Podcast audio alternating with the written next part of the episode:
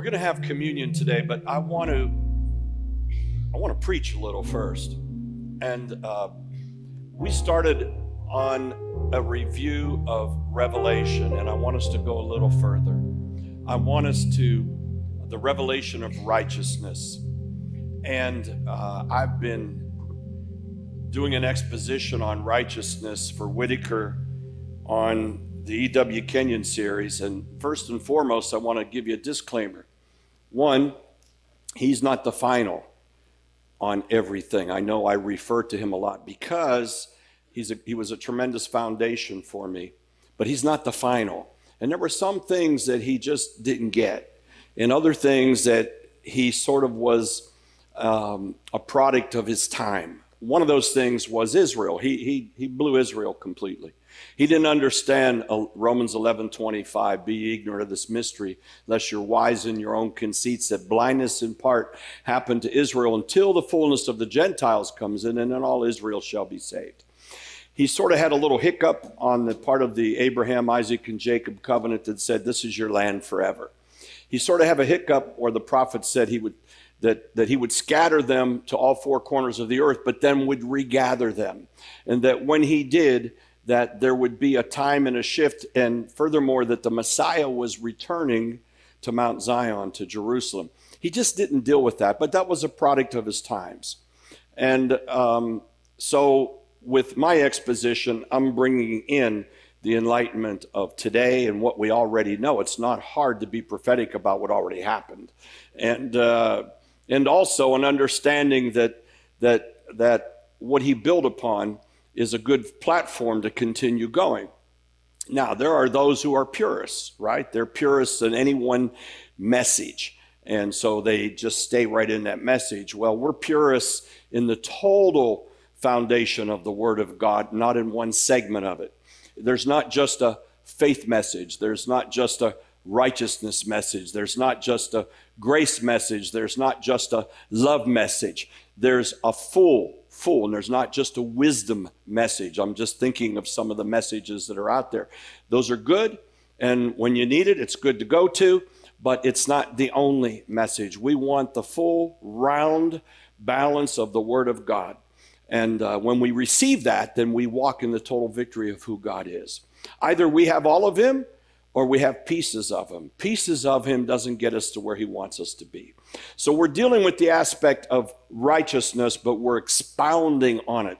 So that if you happen to be reading uh, E.W. Kenyon's book on the two kinds of righteousness, you're going to say, wow, uh, Frank's taken a lot of license with this. Yes, I am, but I'm not disputing the truths that he has in there.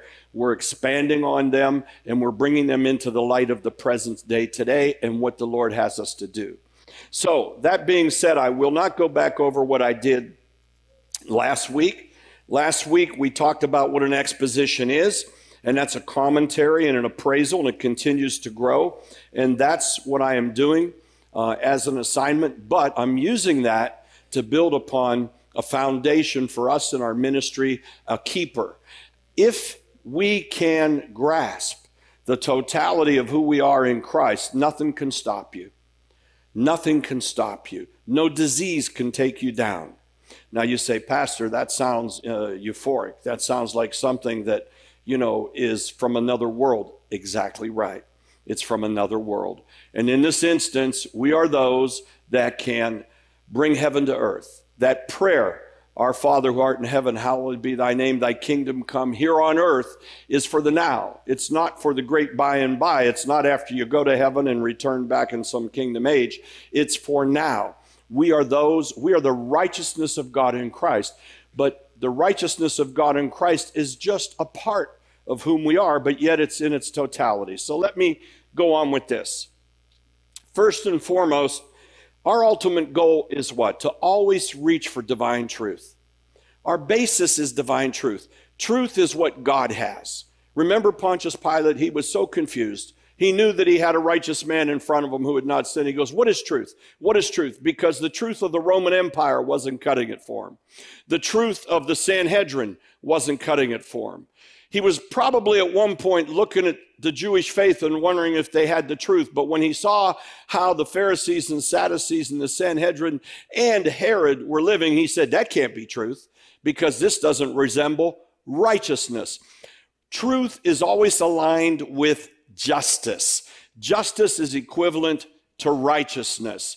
That's why there are so many religions in the world trying to reconcile man with his own injustice, trying to reconcile every created creature that breathes and talks like a human being into an idea of how to overcome a sin consciousness. These are words that we're going to be dealing with and talking about. And this is a practice that I'm going to encourage you to continue and to enter into and to recall. This is what we call sharpening our sword daily to overcome. We have to recall who we are, and who we are is equal to the totality of who He is if we receive it. If we don't receive it, we don't have it. So let's go on. The ultimate goal is reaching for a divine, sovereign truth. We want the truth of God. We want the immutable truths of God that we can rely upon for everything in our life. We want to not only be able to stand upon the written word, we want to be able to stand on our revelation of who God is, is in our heart, in our mind, and in our confession of our mouth. That's how we walk victoriously. That's how we change the forces here on earth. And I'd written that we can obtain a righteousness that will give us perfect fellowship with the Father. Stop and think about that a moment. You can obtain a perfect righteousness that will give you perfect fellowship with the Father. And it will develop in you a consciousness that allows you to have a mastery over the forces of evil. Now, is that something that you say you'd want? Do you want me to repeat it? Was it too much all at once? Let me go through it because it's extremely important. We can obtain a righteousness. It means you can have it. It's not away from you. You can grasp it. So many religions, even Christian religions, want to teach us that we have to walk in failure and accept it. We have to take it like Jesus took it. We have to take the lashes. We have to suffer in order to be found accountable unto God. That's not truth. That's man's reasoning. That's religion. And so you have the Buddhists who are looking for one way out. You have the Hindus who, who, want another way out. You have the, the Muslims who, what? They ultimately say, you know, you can get to somewhere maybe in the heavenlies with a God that you don't know only if you do certain things. We have many different forms of religion, theologies, philosophies, all trying to deal with the same thing. How do we overcome our sin consciousness? How do we overcome injustice? How do we overcome our inferiority complexes that we have with us being subject to the whims of the world? And there's a way out. Now I'm looking at you and I see I'm getting your interest, and you are, the most of you are seasoned Christians. So I want to move on in this because I believe that when the body of Christ, when the ecclesia here on earth today, the people that are called, us, to prepare the way for the coming of the Lord, when we fully grasp this and put it in action in our lives, not just hear it in church, not just repeat nice phrases of scriptures, not just have moments of experiences of power in righteousness, when we truly accept that you are the righteousness of God in Christ, there is nothing that's going to hold us back as a body of Christ. We will overcome everything. We will be those who are victors here on earth. And even though hell and darkness may cover the earth, you shall stand in the victory of the glory of God, even as the prophet wrote. Gross darkness shall cover the earth, but you will stand in the victory of the glory of God. We need to prepare for that, beloved. We need to prepare for that. I'm not a pastor who preaches to you, just hold on because the escape is coming as the rapture. Never have been and never will be. We need to overcome. We need to stand. We need to be strong. We're not feebles that are looking for weebles to get the way out. We are strong people. And we need to understand we have the power. We don't need to fear the darkness that's coming on the earth. We should be those that says to the darkness, you need to fear us. Although 10,000 shall fall at my feet, not one hair of my head shall be touched. That's the power we need to walk with. It all has to start with our consciousness of who we are, not who we were and not who someone else isn't, who we are. And so we can obtain this righteousness. It gives us perfect fellowship with God. If you are in perfect fellowship with God, that means that everything He is and has is being reconciled with you right now, in the present. And we're going to build upon scripture and word on a strong foundation and hold on to it. Now, some of you might say, well, I, I sort of have gotten this before. Here's my question to you Are you living it? You might have gotten it, but are you living it?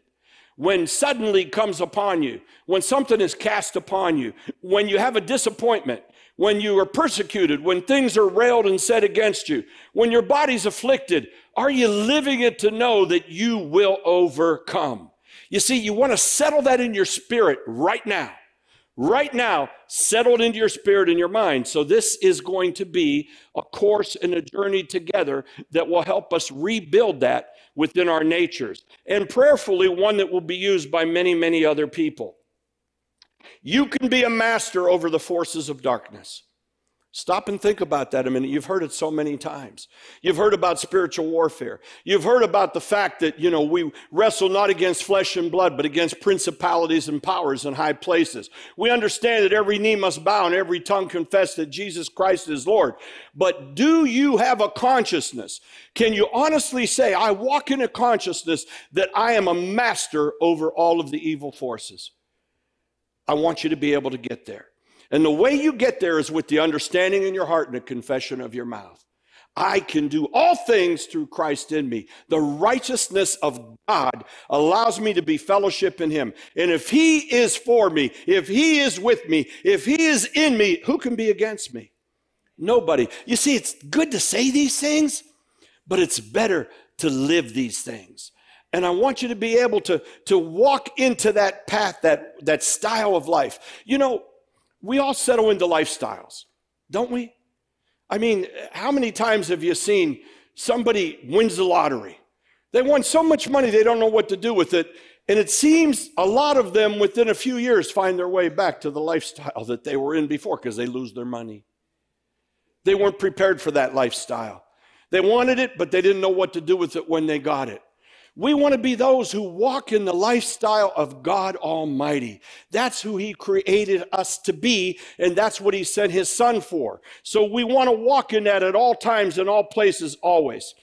Righteousness comes the moment that one receives his divine nature and becomes the righteousness of God in Christ. If you have received Jesus Christ, then you no longer should be striving for the force and power of the righteousness of God. It is already there with you. However, if you don't unlock it and pour it out, it's just, it's restricted and imprisoned. It's in you, but you can't get it out. It's in you, but you don't let it go. It's in you, but it's so foreign to you that it's like putting diesel fuel in a high octane car. You say, it doesn't work, it's not running in me. We need to understand what the righteousness of God is and how to unleash it in our hearts and in our lives. Second Corinthians 5 21. It's, it's, it's a primal foundation word for this study in righteousness. Second Corinthians 5:21. For he made him who knew no sin to be sin for us, that we might become the righteousness of God in him. For he made him. Who made him? And who was made? God the Father made Jesus the Son. To what? To be sin. Not just for you. Yes, sin for us, but to be sin. You understand, sin has a nature. There's a nature called sin. And, and, and the nature of sin has a father, and he's called the devil. And until somebody has that nature transformed and changed, their nature is that of the devil. Jesus himself said to what? The believers in his own faith, he said, Your father is the devil. You're still operating in the wrong nature. You have the sin nature. So there's a nature. There's the nature of sin, and there's the nature of righteousness. He was made sin for us who knew no sin. What does it mean? He never sinned. But it's more than that. Which one of you can say that you never knew sin? Not me. I know you all better than I am, but I, not me. Which one of you could say that you still don't sin? But he never knew sin. I shared with you before. He was crucified for reasons that had nothing to do with sin. He was crucified because he said, I'm the Son of Man. He was crucified because he healed on the Sabbath. And he was crucified because he told them that he was the king. They crucified him for that. And all of that was true. He never sinned. They couldn't find sin by which to attach to him. He knew no sin. He was sinless. Even the sinful on the cross said, This man is without sin. We belong here. He doesn't belong here. Sin knows sin. Sin knows sin. And so we see he was made to sin, which means that the whole sin nature that is in the universe was ingested by Jesus Christ. He didn't just, just die for your sins, he became sin. He had to become sin in order to overcome sin. And because he became sin, we have a way and a path that's out of that nature. And it says that because he became sin, it was so that we might be made the righteousness of God. Now we're going to go back to righteousness a little bit. We're laying a foundation here. I seem to be cutting in and out a little bit with the volume. Okay. So we seem to be, am I cutting in and out a little with the volume? A little bit gets annoying. So I have to try to talk louder or something. I don't know what I'm going to do here. All right. Righteousness is not an experience. It's not an experience. You may have manifestations of righteousness and you could have some marvelous experience about righteousness, but it's the very nature of what God has imparted to us in Jesus Christ. It's more than an experience, it's a nature. When you begin to accept and believe and act that righteousness is your nature, you begin to have a much better feeling and thought of yourself. Not that you're beyond the, the, the, need for God, not that you're beyond confessing our sins and reconciling with God when we stumble and fall. Not that by any means we could say we're perfect in our actions, but you are perfect in your nature. Hmm? Either you are or you're not. Either you have sin nature or you have righteous nature. Did the death and life and resurrection of Jesus Christ have nothing to do to give you a right nature?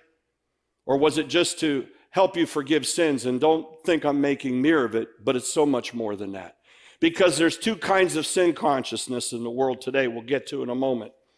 Righteousness is not an experience, even though it gives birth to many. The revelation of righteousness comes when we understand the transformation of the glory of God. We'll get into that in a moment. First and foremost, let's talk about who we are. We are a very peculiar generation, unlike any other generation born since the creation of the world and, and the creation of mankind. We are the ones that have been put on this earth to, at this time, prepare the way for the coming of the Lord, his second coming. There was much said about the first coming, and there was things to do to prepare for it, but nobody got it. Very few. John wasn't really even sure himself. We have a church that thinks it has a roadmap to the second coming of God. I dare say to you, the church is very confused. There's all kind of roadmaps, pre-trib, mid-trib, post-trib. It's all around the trib. But yet the gospels tell us we've been in tribulation since Christ was risen. We're in tribulation. We've been in tribulation. Tribulation isn't a period measured by a piece of time, it's a nature. And the tribulation of the nature that we come against is over, only overcome by the righteousness and the power of God, His glory in us. And so we go further.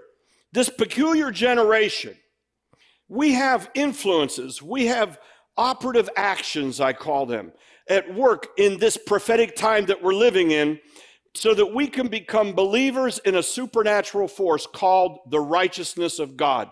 Called more than that, it's called faith and power to overcome. We have been called by a very special elite action force. It's called overcomers. And, and it has its own little slot in the book of Revelation. These are those who overcame by the blood of the Lamb and the word of their testimony. What is our testimony? Is it one, oh my, the doctor said, I've got this for the rest of my life. Oh my Lord God. Oh my, oh my, oh my. She's mad at me. She's leaving. I'll never see her again. Oh my, oh my. My child is just fallen off the map. You should see what they're doing. They're into some dark stuff. Oh my. Oh, what's the word of our testimony? I'm going to be poor the rest of my life. I'll never be able to pay my bills. I'll never be able to have something that I need. What's the testimony of our life? But we overcome by the blood of the Lamb. Guess what you have to do about the blood of the Lamb? Nada. Nothing. Guess what you have to do about the word of your testimony? Everything.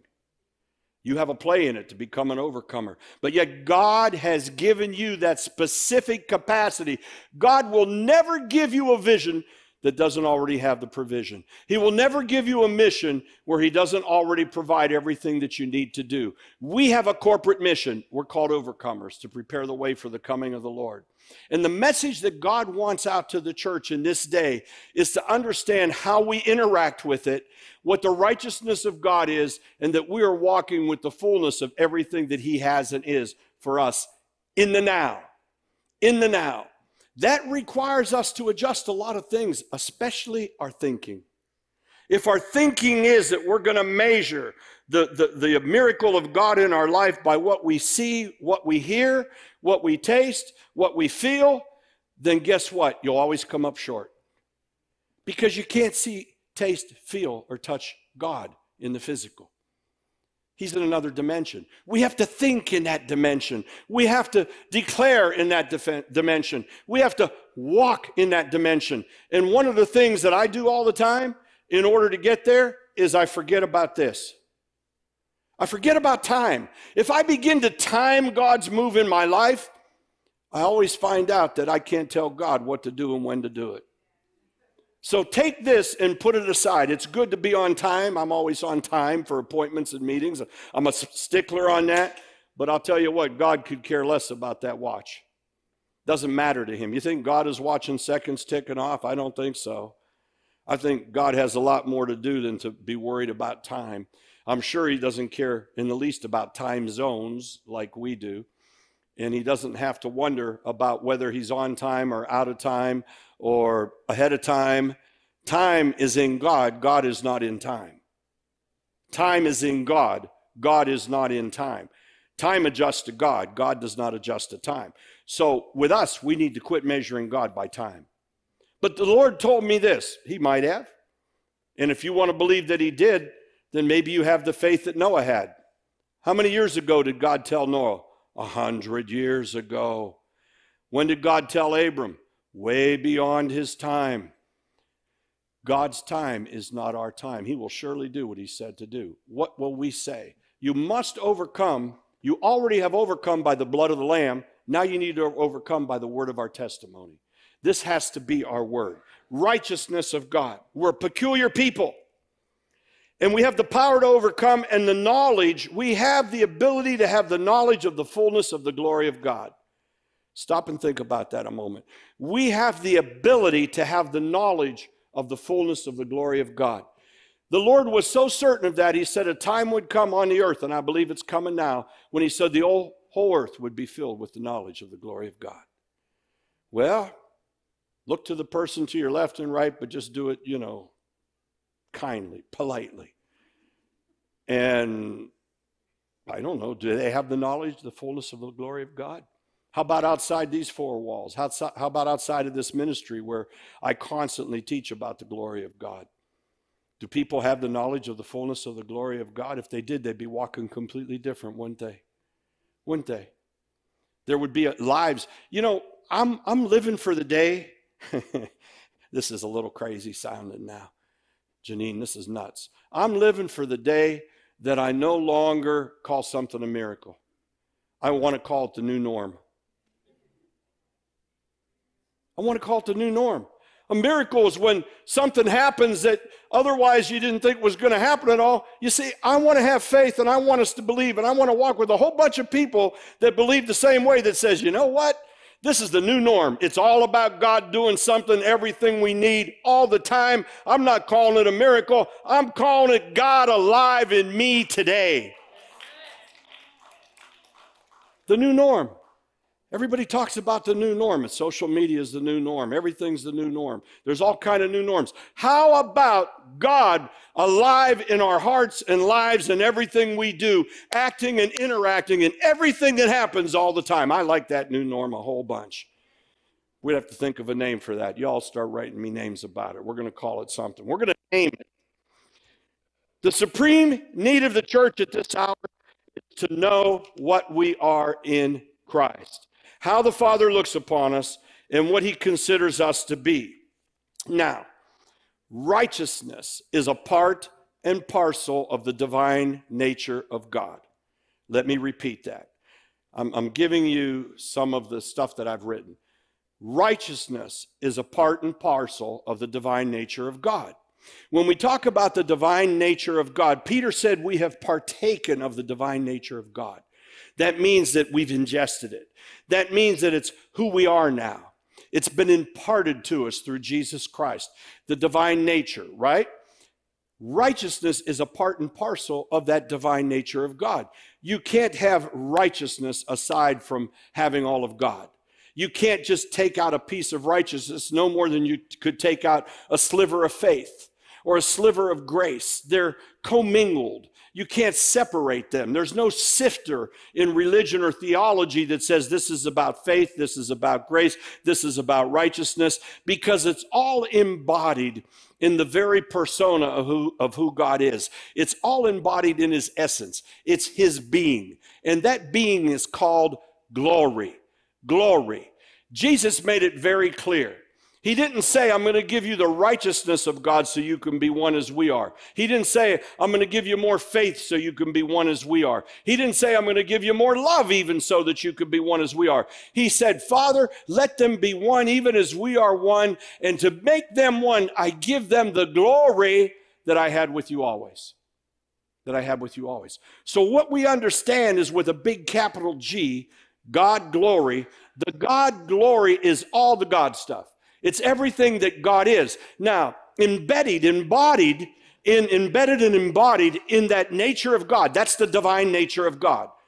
Embedded and embodied in that is an attribute called righteousness. But that attribute isn't like a DNA molecule. That's why I, I cringe when I hear people say we have the, you know, the DNA of God. No, no, no, no, no. God doesn't have flesh. We have the divine design attributes of God. I don't want flesh. You can have the flesh. The flesh doesn't do so good for me.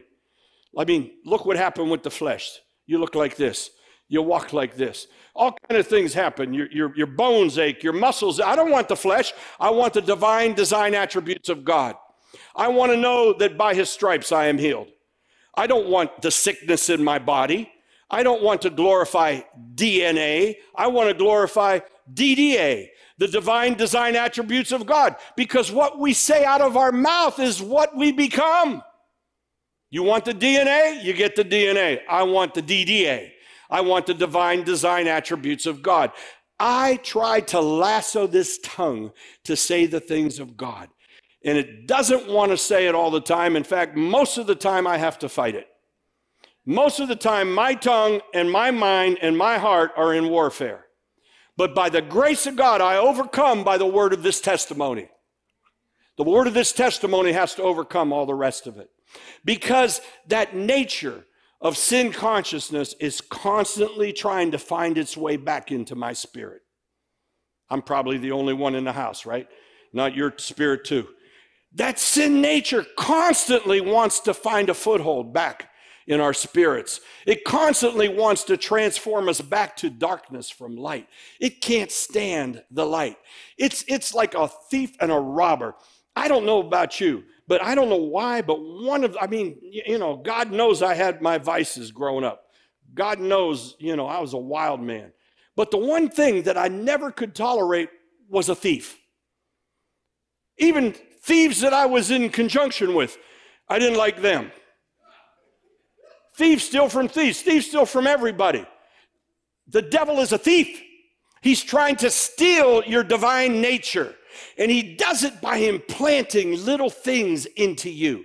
And just when you think you're getting it right, don't you know that he'll send somebody around to give you the negativity that you don't want? Huh? Oh, you're never going to change. You've been like this all your life. Or you're going to die. You've been living like that. You're going to die. Instead of speaking life, we speak death. The consequences of sin is, oh, guess what? The consequences of sin to the one who's been born again and walking in the righteousness of God can be totally evaporated if all things are new. But what is your mindset? What do we say? What is our confession? What is our confession? So, back to righteousness. Righteousness is indeed a part and parcel of the divine nature. And it, this nature is imparted to regenerated man at the very moment that we're born again. Now, there's some religions that say they're Christian. They hate that born again statement. I don't know why. Have you ever figured that out? Why do they hate the born again statement? I remember once I was with a man who happens to be in jail right now. And we were in a public company together, and we were in an airplane at about 41,000 feet. And I had just completed the largest uh, uh, finance uh, uh structure for that business that I'd ever done. We were on our way back from Wall Street. He said, Boy, you must be feeling really good about yourself. I said, No. I said, I'm a, I'm a little intimidated right now. I said, I don't know what, what, you know, what's expected of me next. How will I ever overdo that one? And, and, uh, and then he said to me, well, I know what I'm going to do with my money. And he went on to tell me all these things he was going to do. And he said, you know what gets to me? And by the way, he was, you know, a major denomination. Mother was a missionary. He says, you know what gets to me? Those born agains. I said, Really? Tell me. Oh, yeah, those born agains, they think they got it all right. They think they're better than everybody else. I mean, you know, those born agains, they just wild. And I smiled and I looked at him. I said, I'm one. And that was the end of that conversation. He didn't want to touch it again. Mainstream religion makes a quack out of a born again. It does. But we must be born again in order to have the new nature of God. Without the new nature of God, we're still subject to sin consciousness of the old nature. The old nature is has has a nature to it. It has a substance to it.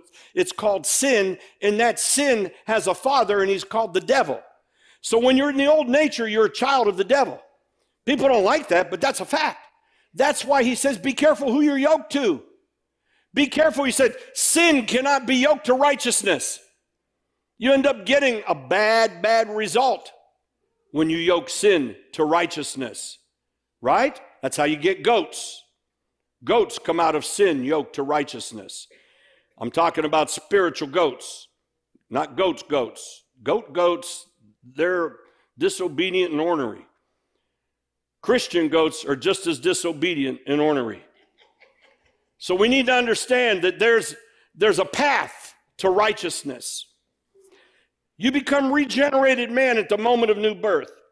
And we, we have discovered now, and this movement's been going on for a while, but I first announced it as the late hour of his glory in 1981. And that was the first series and set that I did, and I released it through Pleasant Valley Church, and then I preached it around the world, and people got many of those series. It's like a five, six uh, uh, old cassette deck teaching series about the late hour of his glory. And we have discerned that the substance of the divine nature of God revealed to us is glory. Glory is the essence of the divine nature as best as we can know at this time. Why? Because that's what Jesus called it. That's what the Father called it. The Father said, I won't give my glory to another. Jesus said, Let's give it to them so they can be one, just as we are one. He said, And so I give them the glory so that they can be one. Jesus calls it glory. I receive the glory. Yes, the righteousness. Yes, the faith. Yes, all of the other good attributes of God with it. But they're all merged into the glory of God. So now we have a task, and we have to take this task very fearfully. This task is how do we spiritually dissect the glory of God so that we can understand different attributes of God without minimizing any of God? Let me say it again. How do we spiritually dissect the glory of God so that we can assess different attributes of God without minimizing God? Give you some examples.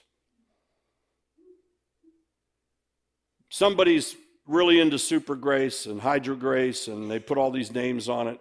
And grace, grace, grace, grace, grace. I love grace. I'm all about grace. But then somebody's into faith, faith, faith, faith, faith, faith, faith, faith. And someone else is into the supernatural. And it's all about the supernatural, the supernatural, the supernatural. And somebody else is in wisdom. And boy, especially in the middle of the night, about four or five, this guy's on for hours and hours about wisdom. Everything's about wisdom, everything's reduced down to wisdom. And so, wisdom competes with faith, and faith competes with love, and love competes with grace, and grace competes with the supernatural. And when all is said and done, you got a big mixed pie that nobody wants to eat because it's too hard and too complicated. So we have to be careful as we dissect the glory of God. That's why we use a special tool called the living word. Guess what it is? It's a two edged sword. And it cuts asunder to the very marrow and the deep so that we can understand. We always want to dissect and understand with the living word of God. Nobody's simple one path way, but the living word of God. And aren't we blessed that God has given us literally the best written book in the entire world ever written that contains that word so that we can know, if only we will know.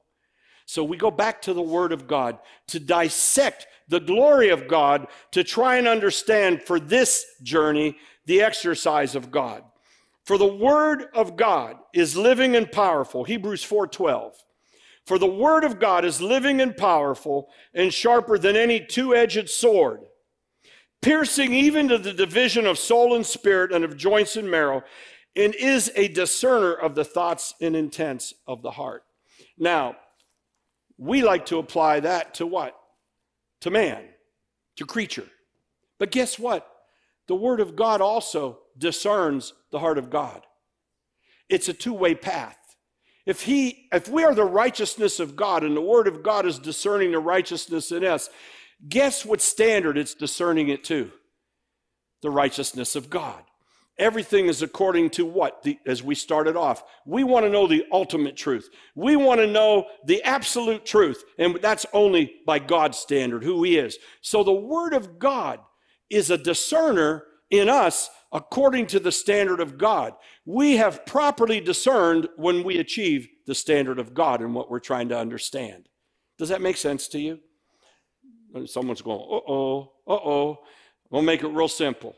You go to the carnival and you know you, you grab that great big hammer and it's got the thing that runs up and rings the bell and you're going to hit it down and it goes to four and you sort of shiver back into your shell try to hold on to your biceps so nobody looks at you while you walk away because you only got a four out of it. And then Macho Man comes and he hits the bell and it goes up to 10 and he wins the prize. And everybody goes, ooh. That's the standard and the measure is 10. God is a 10. God is the fulfillment. He's the completion. 10 is completion. We must be those who strive to ring the bell. We must be those who say, I'm not going to be satisfied at this level. I want this level of God. And here's the good news we can attain it. We can attain it. God says, if any of you lack wisdom, ask me. If you need knowledge, go for it. You want faith? Ask me for it. Ask God. You want the gifts of God? Ask God for the gifts of God. God makes it simple. Ask me. But are you willing to pay the price once you ask? God never said that you were just going to have a download. You have to labor and work towards it. And so we strive and work. The living Word of God is alive and powerful, and it's moving in us in ways that are different. It cuts through all of the spiritual fabric of knowledge. The living Word of God gets through all the junk and takes us to where we need to go, to the very foundation. Now, let's go back to this another attribute of God. And this is the one that opens things up. It's called faith, right? I want to go to Romans 10 verses 8 through 10. We're going to go about another five minutes, and we're going to leave this off and pick back up on it, Lord willing. week to week until we finished it. But I promise you this if you stay with me on this, when we're all done, if you really and truly hang with it, you will walk with your feet 10 feet off the ground as a powerful, righteous soul and spirit creature of God, walking in the righteousness and the power of God, no longer moving to and fro from the whims and ways of the winds of life. You will take authority over your life. Oh, you may not know it sometimes, right? How about Paul? You know, he's on a boat on his way to Rome. Shouldn't have been going there in the first place for something he didn't do, preaching the word of God. And he was on his way there. God said, You're going to Rome. And the people on the ship wouldn't listen to him and they shipwrecked. They ended up on this little island called Malta. Well, Malta means refuge. They were prisoners on that island. They were out in the middle of nowhere. I believe somebody somewhere somehow was praying to a God they weren't sure there was and saying, Get me off of this island because there was no other way out. And all of a sudden, here comes the greatest apostle alive on the earth at that time by a shipwreck. You think he was happy on a shipwreck? You think he really enjoyed that moment? It was a, a, wonderful terror moment of excitement that he got, you know, overboard and washed up on this, this island, and all of a sudden they receive him. They're so happy to see somebody. They receive him, and there's about 270 some of them, and they want to make a fire. They make a fire. He says, I want to be just like them. I don't want to be super apostle. He's helping them gather the wood. And all of a sudden, a viper jumps out of the fire and latches on him. And didn't just bite him, it latched on. He looks at it. You think what he was going to say? What's going on here? I'm supposed to be in Rome. I'm not even supposed to be here. He latches it off. What's the first thing they say to him? The goddess justice, he must be a murderer, is, is dealing with him. That's the reason of man. That's the reason of injustice. Paul shakes it off, and now all of a sudden he doesn't die, and they say, oh, he must be a God. So they went from one extreme to the other extreme, trying to discern the truth of God with no understanding whatsoever about God. Paul ends up praying for one person, they get healed, and the whole island gets saved. Malta becomes a city of refuge in the middle of a prison place for God. So your life could come in different ways. God could throw you a curveball. You could be happy one day and all of a sudden you're in a hospital, you don't know who you are, where you're at, and why you're there. But God has a testimony for it, even to the hospital medication, medical person that doesn't want to pay your bills because you had a miracle. God has something for them too.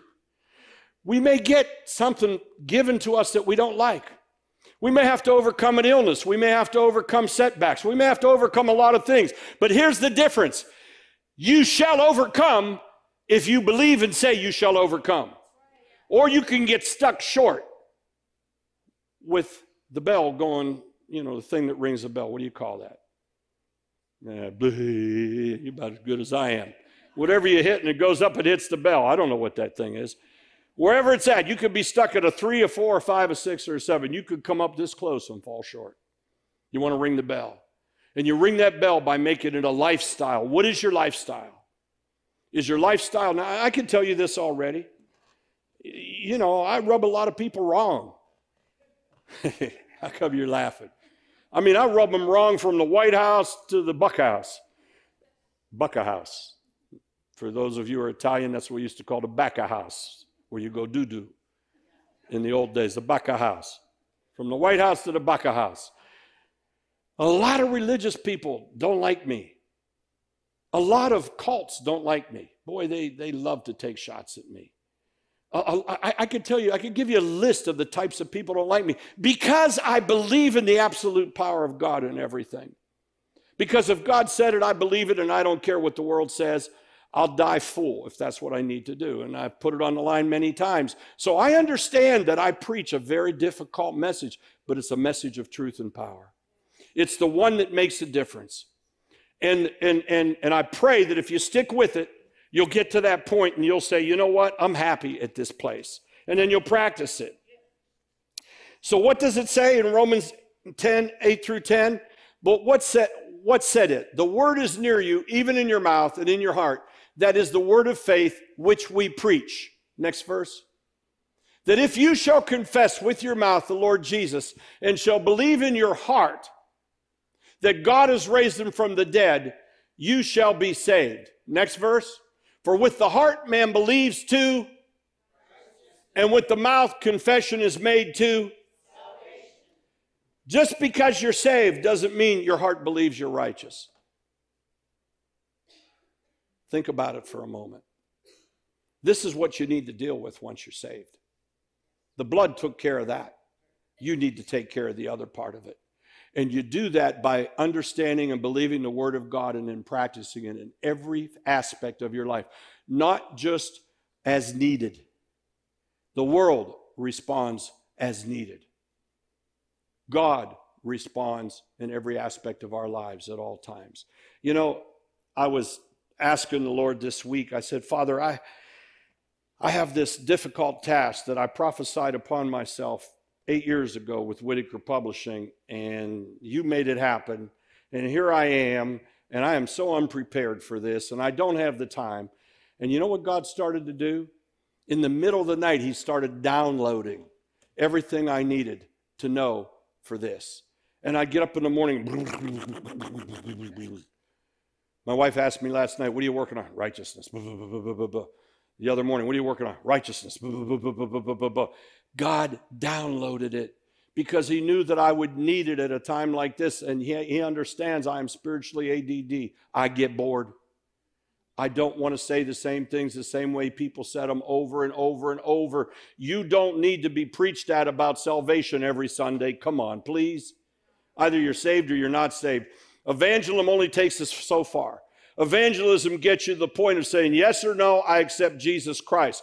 But it's having the confession of our mouth that comes forth with our heart that changes it so that we believe to righteousness. That's what we need to do. And that's what I want you to do. Faith opens the door for degenerate man. It's by your faith. Sometimes it's so simple. Sometimes it's by happerchance. Sometimes we're not even sure if it was honest. Degenerate man is chained to something called sin consciousness, and it's the nature of a sinner.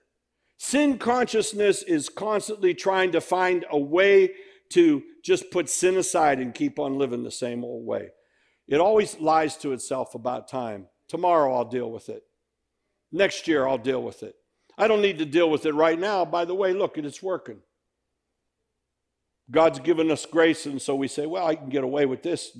Or we look at somebody else who's practicing sin and we say, well, they're okay with it. Or how about when we look up to somebody else and they say, well, it's all right. Don't worry about it. Sin consciousness is always trying to find its way back in to the believer. And we need to understand that there are two types of sin consciousness. One is the person that doesn't believe at all in God. That's sin consciousness. And the other one is the one who's accepted Christ but hasn't perfected and matured in God. They stop on that meter that goes up to ring the bell somewhere in between and never go back up to it. And they're staying right there. They're stuck with a sin consciousness in a, in a regenerated body which means old things haven't passed away and all things are made new. It means some things passed away, but some things are still old. And that's where the body of Christ is stuck today. We don't want to be stuck, we want to come out of that.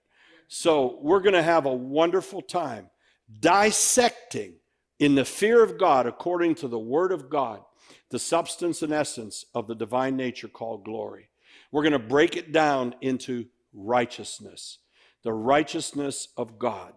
The righteousness of God gives you every legal standing, not only before God, but before all of evil, to say, I reject that, I receive this. This has power in my life, this has no power in my life. When you know and walk that you are the righteousness of God in Christ, disease cannot stay in your body. I'm telling you, disease cannot stay in your body. Will it try? Yes. Can it overcome you? No. You are the righteousness of God in Christ. You say, Pastor, that's wild. Yes, it is. Do you think there's any disease in the nature of God? Huh? Do you think there's any gener- generational curses in the nature of God? So either the word I'm preaching to you is fallacy or it's truth. But I know it's truth because it's the word of God. And that word is infallible, it's everlasting, it stands, it has power. I want to give you good news today. You are not even who you think you are, you're far greater. Nobody can esteem themselves at the level that God has put you at. It's incomprehensible for us.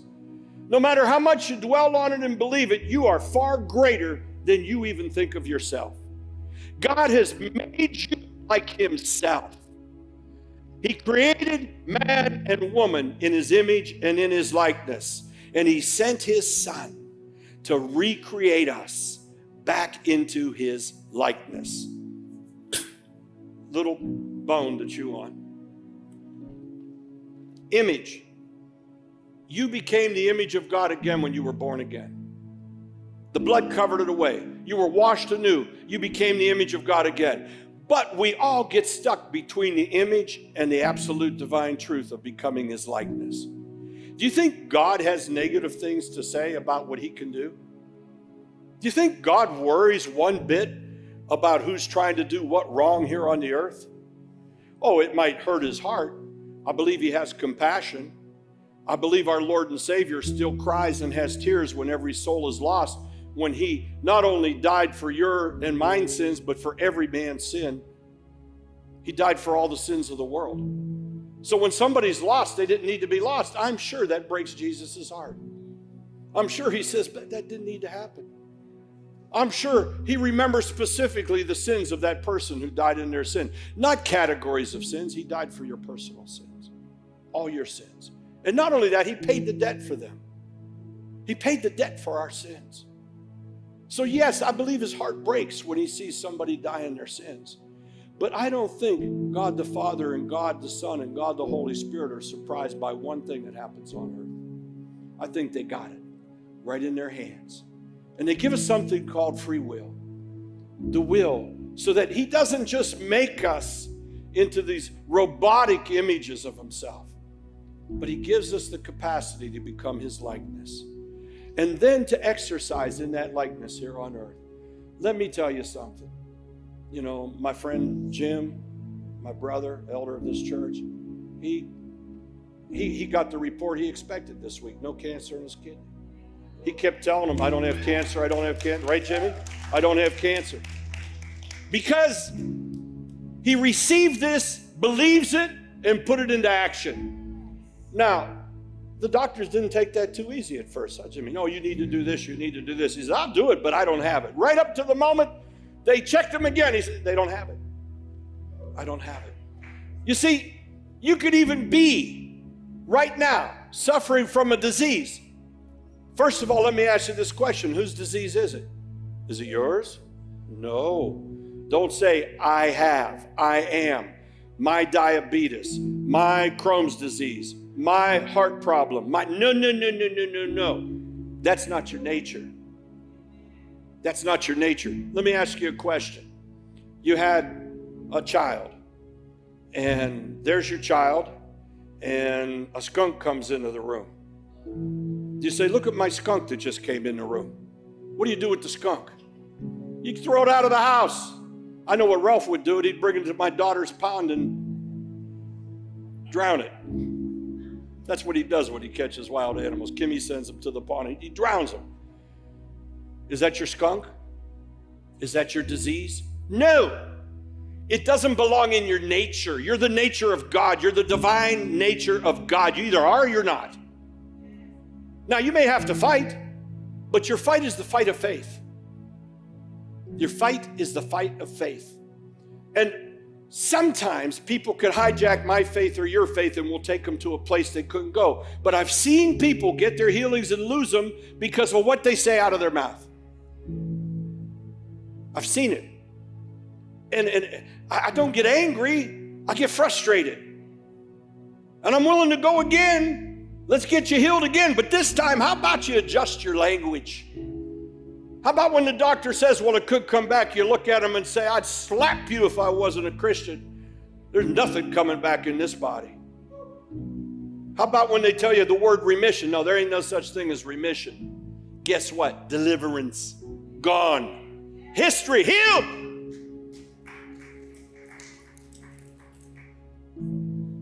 It's all faith. We have to walk in that faith. And we have to declare that faith. We have to believe that faith. You may have symptoms. Don't believe the symptoms. Believe the faith of God. Whose nature's in you? This is a beginning. This is like, you know, I know I'm outdating myself because I wrote in a book that book, The Mystery of the Spheres. I put pablum, and the lady editing didn't know what pablum was. I said, Oh my God. Well, I haven't, you know, I didn't buy anything for babies in a long time. I don't like pablum. See, some of you know what pablum is. I said, you know, the church wants to be fed with pablum, but I'm not a pablum feeder. I'm not. Even with new believers, I believe they can just start getting it and receiving it. Paul had that nature. He said, quit drinking milk. I say, quit drinking pablum. He'll start eating meat. Get what God has. Because if we only drink milk, we stay at that level forever. The bell never rings. We got to go beyond it. We got to go beyond salvation. I love evangelists, but evangelists take you to being saved, and that's it. And then what happens? Then what happens? People walk around aimlessly and they say, wait a minute, this born again stuff isn't really working for me. You see, I know that because it happened to me. I thought that was going to answer all my questions, was going to redeem everything, was going to reconcile everybody, was going to make me liked again. Guess what? It got worse. I couldn't understand it. I was saved, but we need to mature. We need to be equipped. We're supposed to be equipped. We're supposed to be built up and edified in the things of God. So we're going to take a wonderful walk together. A walk to fully understand and get the revelation of righteousness. Christ in you. Not only the hope of your glory, but He's the oath of His glory to you. Father, give them the glory that I had with you always. That's an oath. And Lord, I give it to them. That's the oath of God. That's powerful. That's powerful. See, hope has to become substance. Faith is the substance of things hoped for. I don't want to stop at the hope of glory. I want to stop at the knowledge of glory. Amen. Hope of glory hits number five on the meter to 10. I want to ring the bell. I want you to ring the bell. I want you to be spiritually strong warriors. Last point, then we're going to have communion. I'm sorry, but I'm not a proponent of constant spiritual warfare. I'm just not. Been there and done that. Where's you out? Everything becomes seen through the eyes of warfare. Oh, oh, oh, I like the idea of resting in the power of God. I like the idea of knowing that no matter what comes suddenly, I have the power right here to talk it right down. Say, stop in the name of Jesus. Was somebody being delivered recently, and I was called in. They're, I said, shut up. I didn't get religious. I didn't get on my knees. Oh, Jesus, I didn't put the Bible on their chest and a cross on their head, looking for it to burn in there. I didn't start trying to discern every devil that was in the room. I said, Shut up! Said, Now I'm going to do what I came here to do get out. Power. Power of God. And I could go in there and over spiritualize it. We could wrestle them demons all day long and all night long. Why? Why? When God said we have the power. Why walk in the fear of what's on this earth when we're the overcomers and we have dominion? Why wonder what to do when God's already told us what to do?